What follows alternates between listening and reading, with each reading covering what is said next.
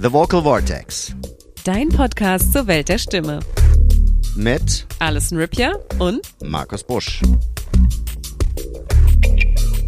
tauche ein in das faszinierende Universum der Stimme mit The Vocal Vortex. In diesem einzigartigen Podcast erforschen wir die Geheimnisse der menschlichen Stimme.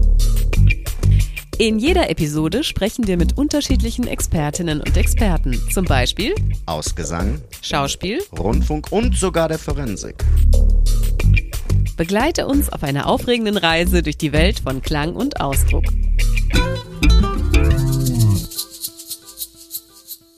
Hallo, ich bin Alison Rippier. Ich arbeite in meinen beiden Muttersprachen, Deutsch und Englisch, als Sprecherin und Schauspielerin. Hallo, ich bin Markus Busch, Musiker, Schauspieler und Stimmtrainer. Willkommen zur zweiten Folge von The Vocal Vortex. Heute zu Gast der Schauspieler, Sprecher, Regisseur und Sprechtrainer Manuel Francescon. Ja, gute Sache. Sehr, sehr schön. Sehr schön. Für mich ganz äh, rein Interesse halber, ähm, das ist jetzt nicht die offizielle Einstiegsfrage, die wir Ja. äh, vorbereitet haben, aber eben nur, dass ich es auch verstehe. Wie ist deine genaue Berufsbezeichnung? Ich bin eigentlich Künstler. Steuerlich gesehen bin ich darstellender Künstler. Dass jeder, der Künstler ist, weiß warum. Das wird jetzt nicht näher erörtert. Aber eigentlich hauptsächlich arbeite ich als Sprecher, als Lektor und als Regisseur für Sprachaufnahmen. Ja, das ist so das Ding. Nebenher mache ich noch ein paar Coachings und so weiter. Also wenn Firmen kommen und da sind dann Führungskräfte, die haben es nicht so ganz drauf, wie man jetzt vor anderen was präsentiert oder auch während der Corona-Zeit, äh, wie man sich richtig vor die Kamera setzt bei einem Zoom-Meeting, dann habe ich denen das beigebracht oder bringe das denen nach wie vor bei, wie das funktioniert, wie man sich richtig ja, präsentiert, auf was man achten muss, natürlich auch äh, sprachliche Fähigkeiten ähm, da ein bisschen aufpolieren, weil viele Leute wissen einfach nicht, wie einfachste Sprachregelungen im Deutschen funktionieren. Und ähm, na, ich sage halt immer, wenn ich jemanden habe, der mir die Tagesschau spricht und der spricht ein prima Hochdeutsch, wo alle Kniffe und Finessen eben berücksichtigt sind, dann hat das eine Glaubwürdigkeit. Wir sind daran gewöhnt. Ja. Und wenn ich jetzt da sitze und da ist jemand, der erzählt mir genau das Gleiche, nehmen wir jetzt mal so einen Dschungelcamp-Bewohner, der sitzt auf einmal im Studio bei der Tagesschau und sp spricht genau die gleichen Nachrichten, dann hat das trotzdem keine Glaubwürdigkeit, weil wir gewohnt sind, dass richtig gesprochen wird. Und genau das ist der Hintergrund und da setze ich dann an und ähm, bringe das dann einigen teilweise ganz schwierigen Kandidaten bei. Ähm, natürlich hast du keine Chance, wenn da jemand aus Reutlingen kommt, gebürtig, äh, und der dann äh, äh, tiefstes, genau, äh, so. tiefstes äh, Schwäbel, Schwäbisch von sich, genau, da hast du wenig Möglichkeiten, dann kannst du dem aber wenigstens zeigen, wie die Körpersprache richtig funktioniert oder ja, wie man halt glaubwürdig ist, wie man seine, Blicks, seine Blickachsen setzt und so weiter, um einfach vor einem Publikum gut zu bestehen. Das große Problem, was keiner so genau weiß, ist ja, dass es nicht um, in, nicht um Inhalte geht letztendlich. Ne? Bei einem Vortrag, den wir uns angucken, haben wir etwa, was weiß ich, sagen wir mal 95 Prozent ist nur hm, irgendwie, wie sieht er aus, was hat er für eine Frisur, das ist aber ein sympathischer Typ, hat er eine nette Stimme und so weiter. Das sind die Dinge, die hängen bleiben und 5 Prozent sind Inhalt. Und genau das ist ja das Geheimnis von diesen Leuten, die dann so eine Festhalle voll machen mit 8000 Menschen, die alle gerne 4.500 Euro bezahlen für die anderthalb Stunden und der denen dann erklärt, wie die Welt funktioniert und wie man richtig Frauen ins Bett bekommt. Das geht gar nicht um Inhalte. Es geht darum, was für ein Image hat er und wie verkörpert er das Ganze. Ne? Und so, und so da kannst du müsste alles ich jetzt verkaufen. äh, äh, sofort intervenieren, aber äh, ich erspare mir das jetzt. Eben, Also ich ganz würde, kurz das ich würde noch. so gerne Alison jetzt mal zu Wort kommen lassen. Sorry, ich rede immer viel. Das Nein, das macht nichts, das macht nichts, aber, ein großes Aber, ein Klugschiss muss ich noch loswerden, weil du hast mir eben eine Steilvorlage gegeben und bei einem Stimmenpodcast, Alison, verzeih mir, dass Mach ich, das. dass ich dich Hau jetzt raus, nicht, Markus. äh, äh, nicht, nicht vortreten lasse, ist, es gibt tatsächlich die 2013 vom Wall Street Journal in, Aufge äh, in Auftrag gegebene Studie, die herausgefunden hat, ich glaube, die haben 1500 Teilnehmer befragt, die auf verschiedenen Tagungen und Kongressen Rednern zugehört haben. Und dabei hat sich herausgestellt, dass die Stimme doppelt so wichtig ist als der Inhalt des wiedergegebenen Vortrags. Ja. Und das war auch dann so ein Klick bei mir, wo ich gesagt habe, okay, alles klar, das, das dann musst du da was machen mit der Stimme. Genau, und dadurch, dass wir, wir sitzen jetzt zu dritt hier und wir haben alle fantastische Stimmen, also es ist total glaubwürdig auf alle Fälle. Und viele, viele Zuhörerinnen werden jetzt ihren Körper komplett neu entdecken. Viel Spaß. Ähm, ja. ja. Äh, Manuel, du hast, du bietest ja ein unglaublich breites Spektrum an an sozusagen Dienstleistungen und, Dienstleistungen und Möglichkeiten, ähm, die du hast. Ähm, magst du uns ein bisschen erzählen, wie du in diesen Bereich gekommen bist? Hast du immer schon mit Stimme gearbeitet? Ja, ich habe tatsächlich schon immer mit Stimme gearbeitet, aber ich wusste gar nicht, dass ich das tue. Ich habe nach dem Abitur erstmal mir gedacht, ich werde jetzt, äh, ich werde Rockstar und äh, habe mich, äh, habe eine hab ne Band gegründet äh, und danach noch eine und so weiter. Das hat sich sehr schnell ergeben äh, oder gezeigt, dass ich dazu nicht geeignet bin. Ich bin kein guter Sänger und kann damit nicht gut umgehen. Glücklicherweise habe ich in dieser Zeit dann auch gleich noch ähm, jemanden kennengelernt, nämlich Bernhard Lenz, mit dem ich zusammen anfing, total bekloppte Videos zu drehen die damals sehr lustig waren, heute vielleicht nicht mehr ganz so, aber sie waren schon auf so einem Niveau von, sag ich mal, mittelmäßigen YouTube-Videos. Und äh, das haben wir dann einfach gemacht eine Zeit lang. Und da musste natürlich auch gesprochen werden. Vollkommen klar. Off-Stimmen wurden imitiert, wenn wir Parodien gemacht haben von irgendwelchen Werbefilmen oder sowas. Und das habe meistens ich dann drauf gesprochen, weil ich eben die sonorigere Stimme hatte, die etwas besser dahin passte. Ähm, ich wusste natürlich damals, damals noch überhaupt nichts über diese Feinheiten, wie sowas überhaupt gesprochen wird, der richtige Duktus und es hat alles gefehlt. Aber äh, das habe ich getan und dann kam irgendwann der Moment, ähm, dass ich dann sehr viel fürs Fernsehen gearbeitet habe, vor der Kamera ja, und dann ging das so eins zum anderen. Wie ging es dann weiter? Ach genau. Und dann ähm, dachte ich irgendwann, naja gut, äh, Fernsehen gut und schön, macht ja alles Spaß. Ich bin ja ein totaler Star, dachte ich so für mich. War natürlich ein riesengroßer Fehler. Ich wurde nicht erkannt auf der Straße. Äh, wahrscheinlich, weil ich keine merkwürdigen Verkleidungen anhatte. Auch manchmal schon. Ich erinnere mich an äh, ja, ja, Flohmarktbesuche. Ja, ja, es passiert doch. Sie sind doch der aus der ja, genau. aus dem Hessenfernsehen. Es passiert tatsächlich ab und zu, dass ich auf der Straße angesprochen werde, nach wie vor. Auch auf Sachen, auf die ich mich kaum noch erinnern kann. Ähm, da gibt es eine lustige Geschichte, aber bevor ich die erzähle, äh, nochmal das andere, wie es weiterging. Äh, und dann habe ich äh, das Angebot bekommen, was zu sprechen in einem Studio. Das habe ich dann da auch gemacht und das klang alles ganz gut. Ähm, und dann dachte ich mir, super, jetzt bin ich ein toller Sprecher, jetzt muss ich auf alle Fälle damit Geld verdienen und bin in verschiedene Studios gegangen, habe mich da vorgestellt, habe Castings gemacht und die haben meistens sich kaputt gelacht und sagten, Manuel, du hast zwar eine tolle Stimme, aber du kannst leider nicht sprechen, nimm doch mal Sprechunterricht. Und ich wusste nicht, dass es das gibt überhaupt. Ja, und dann dachte ich mir, gut, was machst du jetzt? Und abends in der Kneipe stand ich dann da und da habe ich da eine Freundin hinter der Theke gehabt und die sagte, ich habe da jemanden kennengelernt, der gibt Sprechunterricht, da können wir mal hingehen. Und bin ich da hingegangen mit ihr und der sagte dann einfach nur, Anna, dir kann ich nichts beibringen. Du musst singen aber Manuel, mhm. du bist ein toller Typ und so weiter. Also der war eindeutig ausgerichtet sexuell auf eher auf Männer und er fand mich äh, hochinteressant. Das war toll, nein, aber es hat sich daraus eine tolle Freundschaft ergeben. Ich habe drei Jahre lang mit ihm zusammengearbeitet, habe mich in dieser Zeit auch sehr, sehr mit Sprache und mit Stimme auseinandergesetzt. Und das war eben genau der Punkt. Und dann kam ich da raus und dann die ersten Castings direkt habe ich dann nach zehn Minuten Sprechen äh, wurde ich rausgebeten und dann stand ich da äh, ganz klein betröppelt und dann sagte der zu mir, Manuel, warum hast du dich nicht früher gemeldet? Was machst du nachher um 14 Uhr? Wir brauchen genau dich. Und dann dachte ich mir, super, jetzt habe ich es ja irgendwie hinbekommen.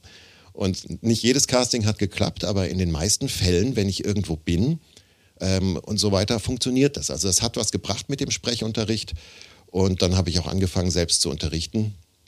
Meistens ins Firmen, ist auch richtig so. Ja, und so ist das Ganze gelaufen. Hin und wieder immer wieder Fernsehaufträge, irgendwo geschauspielert, irgendwas geschrieben. Naja, und inzwischen bin ich halt bei einem großen Unternehmen sozusagen, aber nicht als Festangestellter, sondern so um drei Ecken und ja, macht dann Dokumentationen, die dann von super tollen Sprechern wie Matthias äh, Keller gesprochen werden oder von solchen Leuten. Und denen darf ich dann sagen, was sie anders machen sollen. Das ist natürlich geil. Ja, du hast einen super Sprecher und dem sagst jetzt noch, wie er es besser machen soll. Super. Das ist meine Welt. Du machst das aber natürlich auf eine sehr angenehme Art und Weise.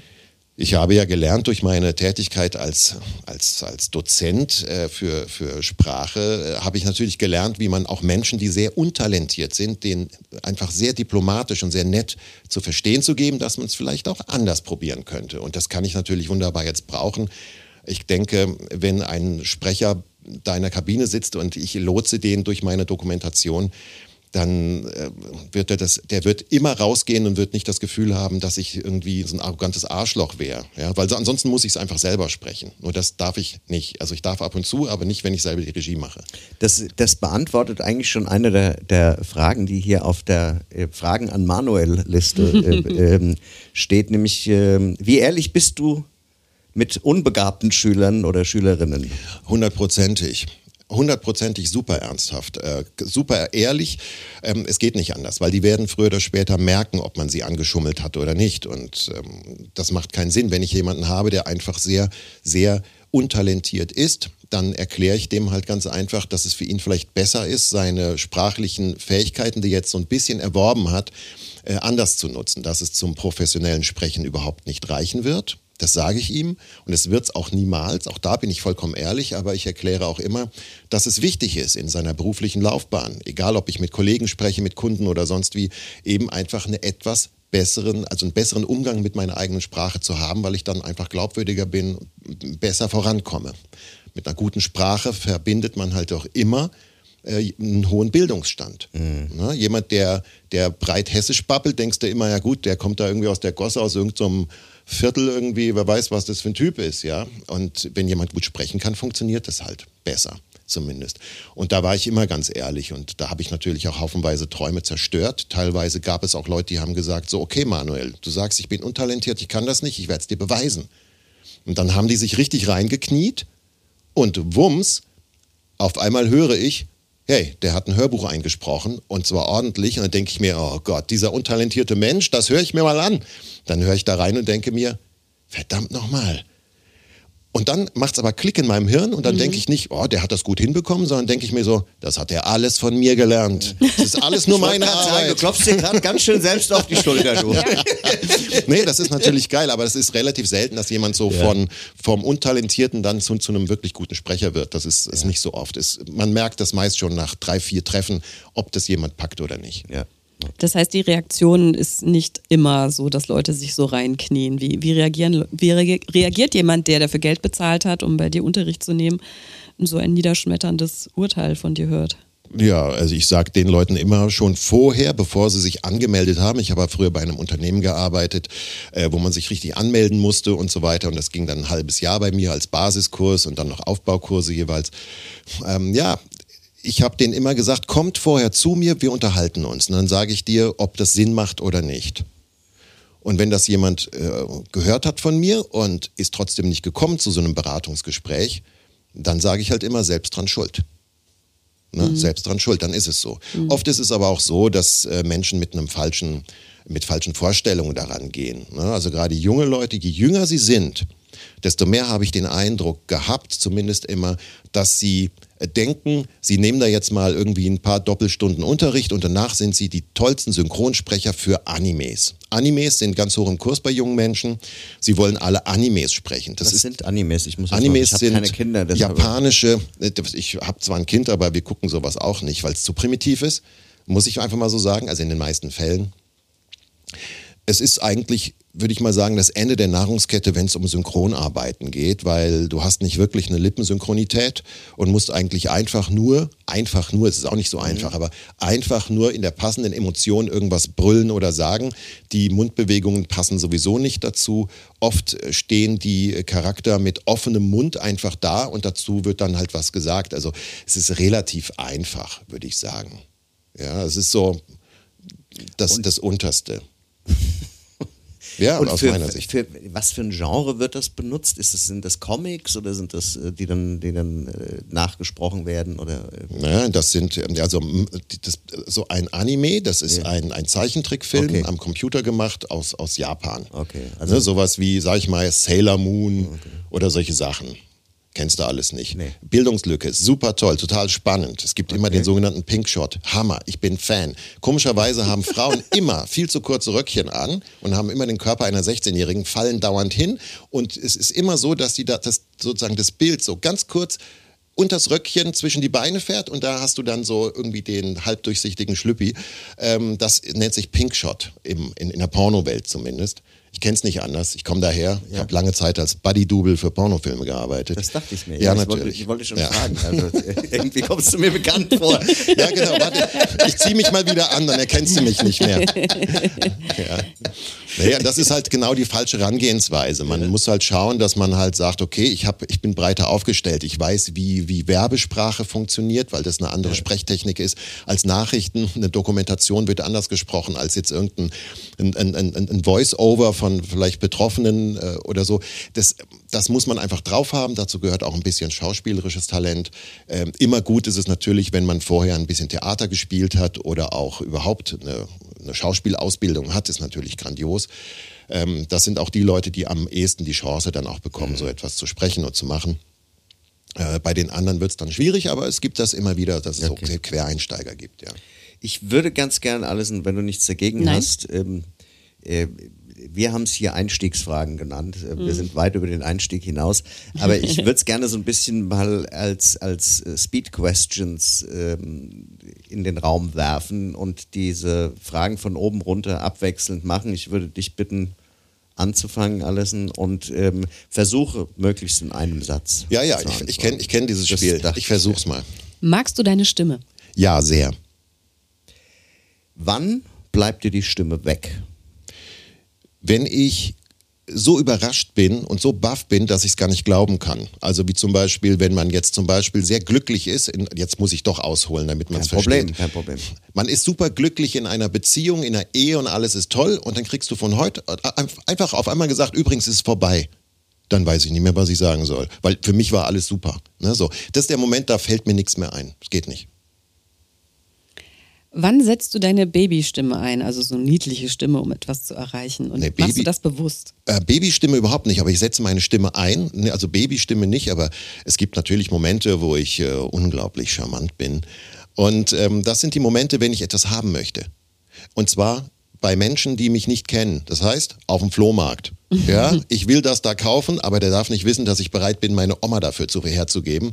Und dann sage ich natürlich, dann bin ich super charmant und lenk dann ab und sag dann nochmal, beug mich nach vorne und sag nochmal, hat Ihnen schon mal jemand gesagt, dass Sie total schöne Augen haben? Also ich möchte sie jetzt nicht irgendwie hier, aber das ist echt toll. Und dann geht wieder zurück auf das Thema, ich möchte diese Lampe kaufen und dann geht der Preis automatisch nach unten. Ich weiß, das ist eigentlich Arschlochismus, aber so funktioniert das Leben. Wann, wann wirst du laut? So richtig laut. wenn ich mich wahnsinnig freue über irgendetwas, wenn ich ähm, oder wenn ich erzähle über Dinge, die mir sehr am Herzen liegen, wo ich mich echt begeistern kann, da werde ich immer lauter und das nervt meine Umwelt wahnsinnig. Wann wirst du leise? In ganz romantischen Momenten. Gestern Abend zum Beispiel. Hattest du schon mal ernsthafte Probleme mit deiner Stimme? Nein. Nein, äh, ernsthafte Probleme, ja doch, ähm, aber nicht bewusst. Also ich war noch zu jung und zwar ähm, meine Mutter erzählt, dass ich als als ich frisch geboren war und dann auch so die ersten paar Wochen, dass ich eine unglaublich nervende Stimme hatte, die durch Mark und Bein ging. Und angeblich, so ist die Geschichte, hat der Arzt nach direkt nach der Entbi- Entbindung, als er mich an den Füßen hielt und mir auf den Hintern gehauen hat, ähm, und mein, nach meiner ersten Reaktion, irgendwie sowas, sagte der Arzt, Zitat, mein Gott, was hat der denn für eine Stimme? Und äh, das kann wohl sein, dass ich da die Leute genervt habe. Singst du unter der Dusche? Ja, tatsächlich, absolut. Im Moment mein Lieblingsohrwurm, äh, Junimond von Rio Reiser. Äh, unfassbar, ständig, äh, seit drei Wochen ungefähr, nur noch dieses Lied und ich weiß nicht, wie ich es wieder losbekomme. Und wo, wie kam das zu dir geflogen? Es kam zu mir geflogen, weil ich die Dokumentation gesehen habe über echt, über diese ehemalige das- das Teenie-Band und da gibt es jetzt hatten, dieses, genau. genau, die haben es gecovert ja. und es ist so eine dermaßen tolle Dokumentation. Ich habe da gesessen, mir sind die Tränen gelaufen und dachte einfach nur, wow, das ist ja so ähnlich wie das, was ich gerne mal erlebt hätte. Sprichst du mit dir selbst? Absolut, ich moderiere den ganzen Tag. Ja? Ja, das gehört zu meiner Arbeit dazu, wie ich finde. Also so- selbst wenn ich Nudeln koche, äh, dann geht das los. Es wird dann sofort eine Kochshow. Ich rede dann mit mir selber. Das kann ich gerne demonstrieren, wenn ihr die Zeit habt. Ja. Gerne, gerne. Ja, es ist ganz einfach so, dass ich dann da stehe in der Küche und denke mir, okay, jetzt koche ich was. Was mache ich? Ah, ich könnte Spaghetti kochen. Okay. Und los geht's. So. Schönen guten Abend, meine sehr verehrten Damen und Herren. Hier zu Gast bei Mannys Kochstudio. Ich bin Manny und das ist mein Kochstudio. So, und hier geht's auch schon los. Ich habe hier den Topf schon mal auf den Herd gesetzt. Da habe ich Wasser reingemacht. Das Wasser brodelt schon wieder. Ich nehme mal den, Dockel, den Deckel runter und mh, wie das duftet nach nichts. Ganz genau, denn es ist nur Wasser. Machen wir ein bisschen Salz rein. Wunderschön. Und jetzt geht's ans Eingemachte, meine Damen und Herren. Hier geht's richtig los. Hier nehmen wir ein paar Spaghetti und werfen sie in das kochende Wasser. Wie das schäumt und brodelt. Ein eine Explosion am Himmel, meine Damen und Herren. Wunderschön. Jetzt bitte die Presse nach draußen gehen, keine Fotos mehr, denn wir haben heute nämlich einen Gast hier bei uns in der Küche, den wir ähm, ganz geheim halten wollen. Es ist Alfred Biolek. Alfred, wie geht's dir? Mir geht's gut. Alfred, du hörst dich ganz komisch an. Ich bin ja auch schon lange tot. Und so weiter. Und das geht dann einfach so weiter. Und dann laber ich einfach. Das machst du tatsächlich immer, wenn du kochst, äh, redest nicht, du. Nicht immer, aber das kann Aber genauso oft. gut sein, dass ich auf der Autobahn bin und ein komplettes Formel-1-Rennen moderiere, wo ich als Fahrer, als Experte und als Kommentator fungiere. Ähm, das ist einfach ganz normal. Das ist sehr, sehr gut. Das ist eine reine Impro-Übung. Die ist ganz gut, damit man dann im entscheidenden Moment auch was im Ärmel hat, was man nur noch rausschütteln muss. Alter Rudi Carell-Spruch. So ist es. Was musst du vorher was reintun, ne? Ganz genau. Ja, und genau das ist es auch. Deswegen, also gerade für den Spruch bin danke ich auch für diese Fan. Inspiration, weil das ist äh, tatsächlich, äh, wie du das gerade vorgeführt hast, äh, habe ich mich vor meinem geistigen Auge gesehen, wie ich das auch mache, weil es, es macht wahnsinnig mehr Spaß, schon jetzt in der Ja. Vorstellung Ja. Äh, zu kochen, wenn, wenn du genau das machst und dieser positive Effekt, wir stehen ja alle drei regelmäßig auf der Bühne. Ähm, ich glaube wirklich, dass das das, das Improvisationstalent äh, weiter emporhebt oder, oder, Ja, ja. Oder dann auch so aufregende, Improvisationsfähigkeit. ja, auch so aufregende Dinge wie den Müll zusammensuchen, sortieren und runterbringen. Wenn man das so kommentiert im Treppenhaus. Ich ähm, bin gespannt Das auf Reaktionen. Ja, ich erwarte Standing Ovations. Es ist völlig konträr zu dem, was da, was, was ich habe ja letztens zu dir gesagt, ich habe hab mich so sehr in Arthur Schopenhauer verliebt auf einmal, in, in seine Weisheiten, also nicht in alle, aber in, in in Markus viele. kommt jetzt in dieses Alter. Ja, ja, es ist so, es ist einfach so. Ich muss Bist du schon über 40? Ja, ja. Krass. Aber erst kürzlich geworden. Natürlich. Ich habe noch zehn Und Jahre der, Zeit. und der sagt, man solle natürlich ganz vorsichtig sein mit seinen Selbstgesprächen, weil das eben so dazu führen könnte, dass du deine Gedanken, die du hast, sofort immer jedem auch mitteilst. Und das könnte dich natürlich in extrem unangenehme Situationen befördern. Habe ich mir gedacht, ja, kann auch sein. Ich glaube, der bewusste Umgang damit ist, dieses Unbewusste mit sich sprechen, ist, glaube ich, ein Problem, dass du dann wirklich auch in einem relativ unpassenden Moment irgendwas raushaust, wo du dann mit beiden Beinen knietief im Fettnäpfchen stehst. Das mit Sicherheit, aber ich denke, das ist dann ja auch eher Kontrollverlust. Genau. Und Kontrollverlust ist natürlich für so eine Rampensau, wie, wie, wie eigentlich sind wir das ja alle drei, ähm, ist, ist genau das, was wir nicht brauchen. Wir wollen ja die Kontrolle. Exakt. Genau deswegen stehen wir auf der Bühne und machen was vor Leuten, weil wir das kontrollieren wollen. Ich wollte immer das Lachen der anderen kontrollieren, das ging schon in der Schule los, damit sie nicht über mich lachen, sondern über das, was ich mache. Ganz klar. Da warst du aber sehr früh schon sehr bewusst. Also, ich habe mir solche Gedanken noch nie gemacht. Ich Ja, was willst du denn machen, wenn du der, der Typ bist mit den vielen Pickeln, mit dem, mit dem starken Übergewicht, mit der super dicksten, hässlichsten Brille, mit den fettigsten Haaren, mit den miesesten Klamotten? Ähm, da, ich war immer Außenseiter und dann konnte ich das überhaupt nur so irgendwie, ja, irgendwie regulieren für mich. Das war damals keine bewusste Entscheidung. Es ging los und ich habe es irgendwann gemerkt, dass es daran hing. Ich wurde auf Partys eingeladen oder war bei, bei, bei, bei Mitschülerinnen äh, zu Gast, die mich genau deswegen eingeladen haben. Und ähm, das war eben genau der Punkt. Ich wusste einfach, damit kriege ich die Leute. Ganz andere Frage, ich finde sie eigentlich ein bisschen doof, aber sie steht hier und deshalb stelle ich sie einfach. Was machst du bei Halsschmerzen? Tatsächlich gar nichts. Also ich empfehle immer Ingwertee zu trinken, aber ich hasse Ingwer und Tee und überhaupt warme Getränke mag ich überhaupt nicht. Ich, bei Halsschmerzen nehme ich, vertraue ich auf die Schulmedizin. Ja, das heißt, da gibt es dann halt wunderbare Medikamente, die werden eingepfiffen, bis, bis die Birne raucht und dann ist es auch gut. Okay. Ähm, die nächste Frage würde ich überspringen, weil die. Ähm, Nein, das, Nein, das dachte ich du? mir, dass du die überspringen willst. Okay, aber gut, ähm, natürlich hattest du Sprechtraining, du gibst ja selbst Sprechtraining. Aber was mich, da ich ja selbst äh, Stimmtrainer bin, nicht Mhm. Sprechtrainer, sondern Stimmtrainer, Voice Builder, um das jetzt mal hier zu droppen, ganz schnell. Ähm, hattest du schon mal ein wirkliches Stimmtraining? Also nicht Sprechtraining, nichts, was mit Artikulation oder Ausdruck an sich zu tun hatte, sondern reines Stimmtraining. Also mit Sicherheit Teile davon. Ein richtiges Stimmtraining? Nein, mit Sicherheit nicht. Dann würde ich dich tatsächlich gerne einladen, ähm, irgendwann äh, äh, mal herzukommen, mit dir eine Vorher-Aufnahme zu machen. Wir machen ein 20-minütiges Stimmtraining und danach äh, eine Nachheraufnahme zu machen. Das würde mich interessieren. Das Ja. fände ich super. Also, Weil ich höre, ich höre tatsächlich in deiner Stimme, ähm, dass die wahnsinnig sonor ist, gar keine Frage. Ja. Aber ich höre da was und äh, ich will es nicht verraten. Okay, gut, ich bin Ja. gespannt, aber ich muss auch sagen, meine Stimme sitzt heute Morgen noch nicht da, wo sie sein müsste. Ich habe tatsächlich, obwohl ich schon länger wach bin, ich bin heute einfach nicht gut drauf. Meine Nase ist auch total ähm, rotzig und alles, ganz furchtbar. Ja, das passt ja dann ganz gut. Ähm, hast du eine Aufwärmroutine? Die habe ich tatsächlich, ja. Was machst du? Würdest du uns Geheimtipps verraten? Ja, Wir das- sammeln die so ein bisschen Das für ist unsere das, das, ist die, das ist das geheime Trainingsprogramm. Ähm, Es geht eigentlich damit los, dass ich morgens anfange mit meiner Indifferenzlage beim Zähneputzen morgens. Ja, erstmal meine ganz normale Stimme. Mm, damit summe ich erstmal ein bisschen. Wenn ich das getan habe, dann gibt es erstmal Bauchatmung ganz massiv. Das mache ich sowieso automatisch, aber ich mache dann ein bisschen mehr. Ich atme dann noch ein bisschen tiefer, atme etwas weiter aus, dann werden sämtliche Muskulaturen, Bauchmuskulatur, seitliche Bauchmuskulatur, Rückenmuskulatur, Zwerchfell, Beckenboden kontrolliert angespannt, um halt das noch mehr auszudrücken und ganz bewusst wieder in den Bauch zu atmen. Dann geht es weiter, das mache ich dann auch so wie das die 10, 15 Mal oder sowas. Dann geht es weiter natürlich mit Lippenflattern, aber ohne Ton, einfach nur brrr, kennt man ja.